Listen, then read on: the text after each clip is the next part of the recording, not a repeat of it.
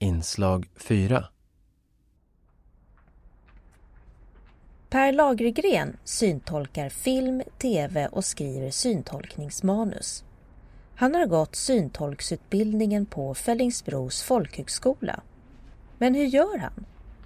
Det är mycket man kan grotta ner sig i vad det gäller syntolkning. Men eh, för att förstå lite mer av hur Per jobbar möter jag honom på stan. Han ska få livesyntolka när vi går in i en affär.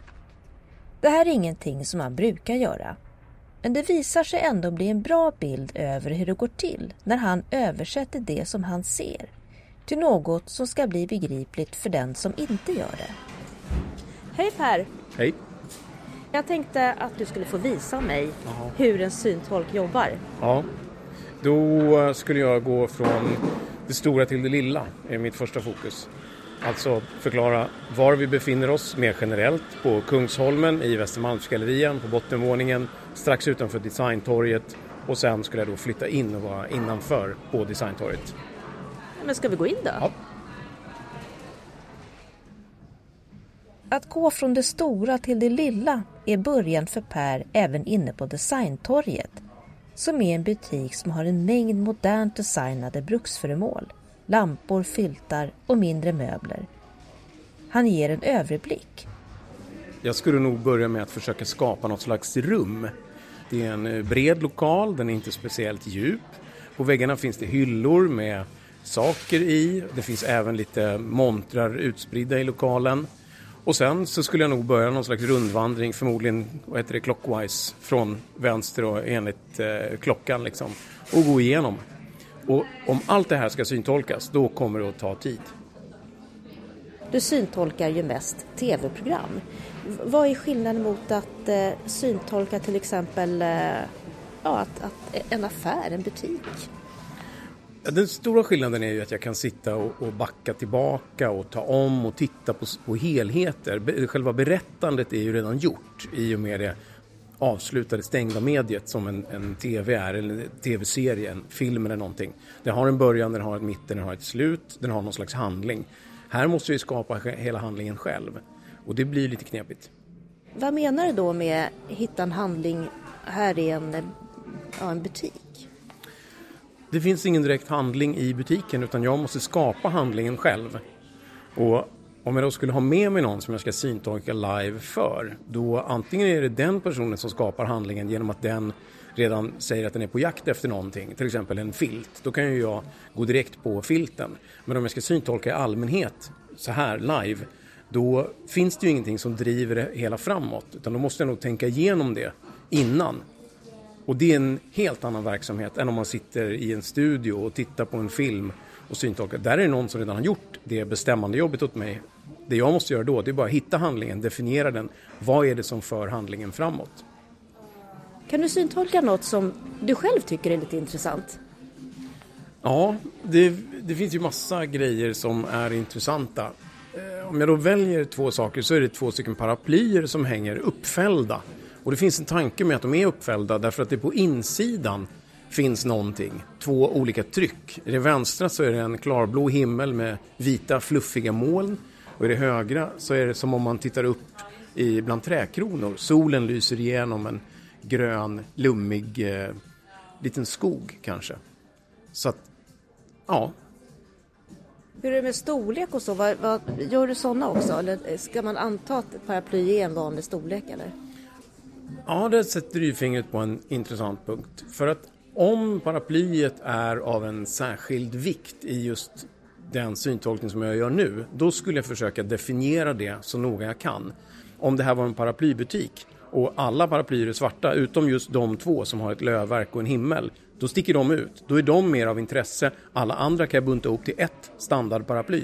De andra två, de här två, kan jag då beskriva lite mer ingående. Och det liknar ganska mycket i hur man gör i tv-serier eller hur man gör i informationsfilmer eller diagram. Man har ett diagram med sju staplar. Då, om jag bara nämner den sista stapeln, som förvisso är den som det pratas om, så blir inte den intressant om man inte ställer den i relation till alla de andra. Vi lämnar Västermalmsgallerian. Per Lagergren sitter hemma vid datorn och förbereder några syntolkningsmanus. Trots att det finns variationer i hur folk syntolkar så finns det saker som är grundläggande. Då finns det några generella regler. Till exempel inte förklara det som låter. Om man hör att en bil åker iväg, då behöver inte jag säga det. Därför att det framgår. Och det här är för människor med synnedsättning, inte med hörselnedsättning. Så då behöver jag inte säga att, de, att det är en bil som åker iväg. Det, det är väldigt mycket att skriva på näsan. Men om det är samma sekvens att kameran zoomar in på en skum snubbe som senare kommer att återkomma som, som inbrottstjuv eller liknande. Och om kameran zoomar in på det så är inte det av en slump, utan då är det före det någon regissör som har tänkt att här ska vi beskriva den här, här ska vi visa, hinta lite om att här är den mystiska människan. Då måste jag ju som syntolk också säga det. Och om kameran nu zoomar in på den mystiska snubben som vi senare kommer att förstå att det är den mystiska snubben så kan jag ju förstöra hela, upp, hela upplägget genom att säga kameran zoomar in på snubben som senare kommer att göra ett inbrott. Ja, då har jag ju pajat hela upplevelsen. Då måste jag beskriva det på ett sånt sätt att kameran får syn på en människa, till exempel. Och jag kan ju inte föregå handlingen, för alla människor har ju rätt till precis samma upplevelse. Då skulle jag behöva formulera det tydligt men vagt. Kanske att kameran zoomar in på en ljusårig man. Och sen bara släpper jag det. För bara det faktum att jag har nämnt det har ju i sin tur sagt att oh, det där var något spännande. Och sen nästa gång den här människan dyker upp, då skulle jag nog referera till den ljushåriga mannen i det sammanhanget. För att nästa, nästa gång personen dyker upp, den ljushåriga mannen tar fram en dyrk och bryter upp lägenhetsdörren. Då har man ändå kopplat alltihopa. Så det är mycket att jobba med att välja ord. Välja rätt ord, välja synonymer, inte prata för mycket. Sen kan det vara en ljudläggning som, från originalet. Det ligger någon spänningsmusik till exempel. Då, då kanske jag måste gå in och prata över den här spänningsmusiken. Samtidigt så har ju den en funktion. Den har ju också någon valt innan jag blev inkopplad på jobbet. Så det måste jag också ta hänsyn till och försöka klämma in det jag ska säga så snabbt och smidigt och enkelt och konkret som möjligt så att inte jag förstör med min syntolkning upplevelsen för de som tittar med syntolkning. Så det är ett, det är ett jäkla pillande fram och tillbaka och flytta text och välja ord och snabba på ord. Allt som är av vikt ska ju beskrivas. Ibland måste syntolken använda sig av grepp som egentligen inte är regel, men som ändå funkar. Det, det, finns ett sånt här eh, big no-no, att fy skäms, gör inte så här. Det är att man pratar över replik. Repliker är ju oftast valda med omsorg, en skådespelare säger replikerna och då är det dumt om jag går in som syntolk och babblar över dem. Då kanske jag förstör någonting. Så i början var jag väldigt noga med att inte prata över replik. Men en replik kan ju både vara ljud, eh, onomatopoetiska uttryck som åh, äh och sånt. Och det kan vara rena ord som ska förmedlas. Och nu för tiden, när jag gjorde Bonusfamiljen förra säsongen, så då vågar jag kapa ganska mycket. Så att om karaktärerna står och velar och säger, eh, men eh, du, alltså, eh, innan de kommer till det de faktiskt ska säga, då känner jag att det där kan jag stryka, för det ger mig mer tid. Och Problemet är ju egentligen att jag har så lite tid på mig mellan replikerna att säga det som faktiskt är viktigt. Och då blir det så att då måste jag stryka vissa repliker ibland. Inte själva repliken, men det som föregår repliken. Alltså karaktärsljud om man kan säga så. Men jag tänker om man hör en skådespelare säga ja, ja, då hör man ju att det är ett tvekande. Behöver man säga det då? Nej, jag säger inte att den tvekar. Men den kanske gör någonting samtidigt som den tvekar eh, som kan vara av vikt. Kanske en helt hypotetisk situation, någon vill låna pengar av någon annan och den som ska låna ut pengar tvekar i ord men plockar samtidigt upp en 100 kronors sedel eller 200 eller vad det som nu finns. Om det inte sägs, här får du 200 kronor, utan att de bara stumt räcker över den, eller kanske med någon annan replik att ja, jag är inte riktigt säker på att jag vill, och sen lämnar över en hundralapp, då är det ju mer av vikt att jag förklarar att personen lånar ändå ut. än att personen, karaktären, får komma med sina ljud av tveksamhet. Men hur tycker du man ska låta i rösten? Jag tänker till exempel med engagemang och tonläge och så. Mm. Så neutralt som möjligt är nog det första. Sen finns det en massa undantag. Och det beror ofta på tid. Och också på målgruppen, tänker jag. Jag gjorde någon barn-tv-satsning för någon tid sedan som hette Agenterna. Det roliga med den var att de hade redan skrivit in i manus till de här barnen som var med och lekte agenter var att de skulle förklara vad det var de gjorde. Jag tror inte att de tänkte på att nu gör vi det här syntolkat samtidigt utan jag tror att de tänkte att det här är, det här är barn-tv. Vi måste vara lite mer pedagogiska. Och när de då hittade ledtrådar så sa de till exempel, ja men den här blåa nyckeln, kanske den kan passa i det blåa nyckelhålet.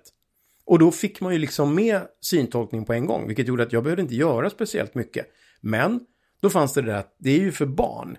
Och om jag då skulle som snart 50-årig vuxen sitta och förklara på samma sätt som jag skulle förklara en informationsfilm, då blir det rätt trist. Så en viss form av anpassning kanske jag måste göra, men man måste ju vara lika inbjudande som, som syntolkröst som vilken annan berättarröst som helst. Det är bara att man ska undvika att spela över, det är att försöka synas själv.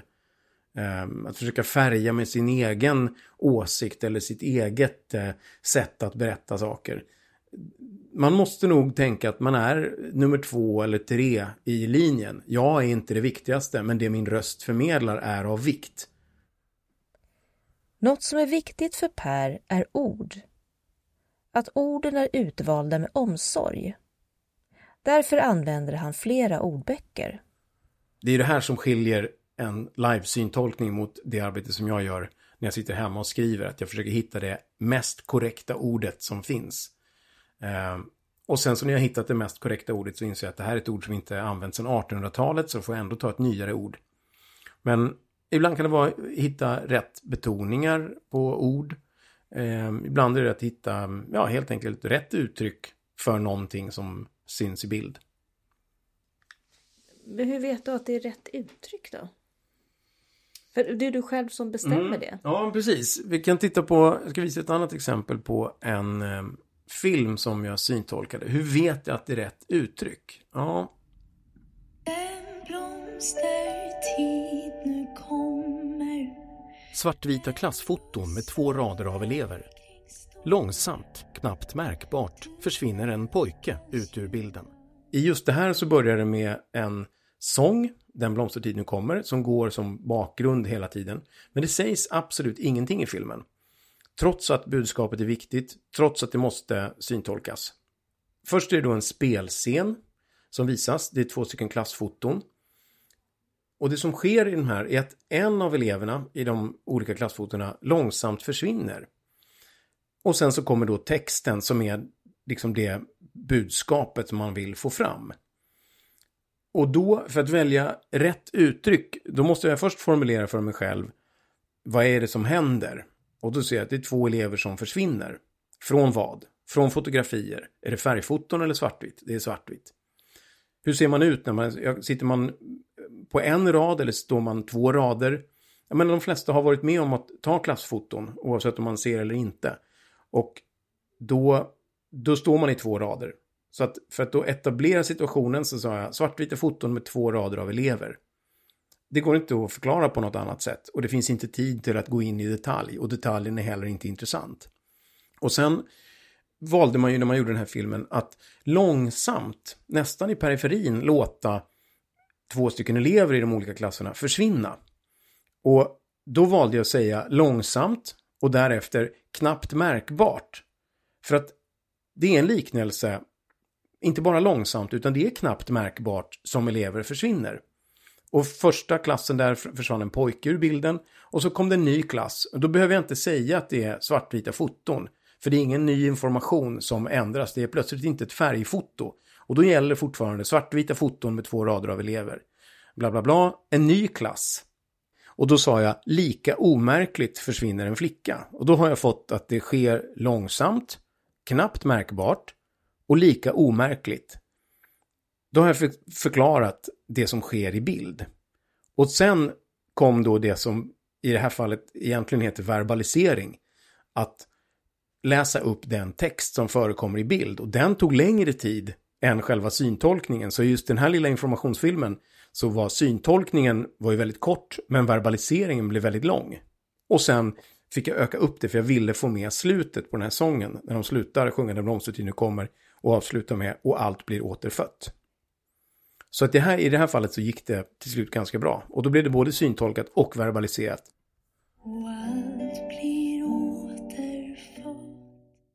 Det är mycket mer som syntolkas idag jämfört med bara för några år sedan. Även om det finns många som inte känner till syntolkning så tror Per att det bara är en tidsfråga innan det blir lika självklart som undertext på film och tv. Vi är så vana vid, vid undertext idag att man inte ens tänker på det. Man tittar ibland och man läser och sådär. Och syntolkning, jag tror att vi kommer att bli minst lika vana vid syntolkning om några år. Vi har ändå haft undertext i ganska många år.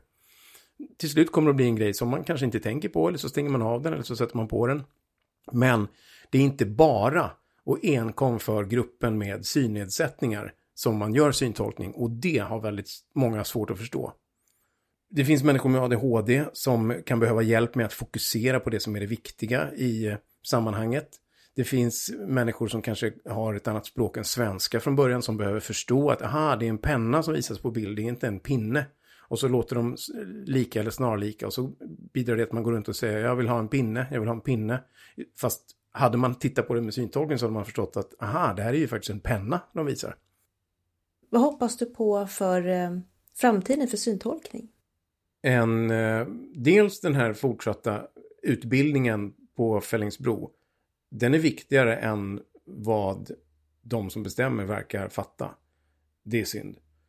Och sen att medvetandegöra för fler människor vikten av syntolkning. Som inte egentligen är bara syntolkning utan vikten av att så många som möjligt deltar i samhället. Där kan syntolkning vara väldigt viktigt. Det var Per Lagergren som berättade om sitt arbete som syntolk.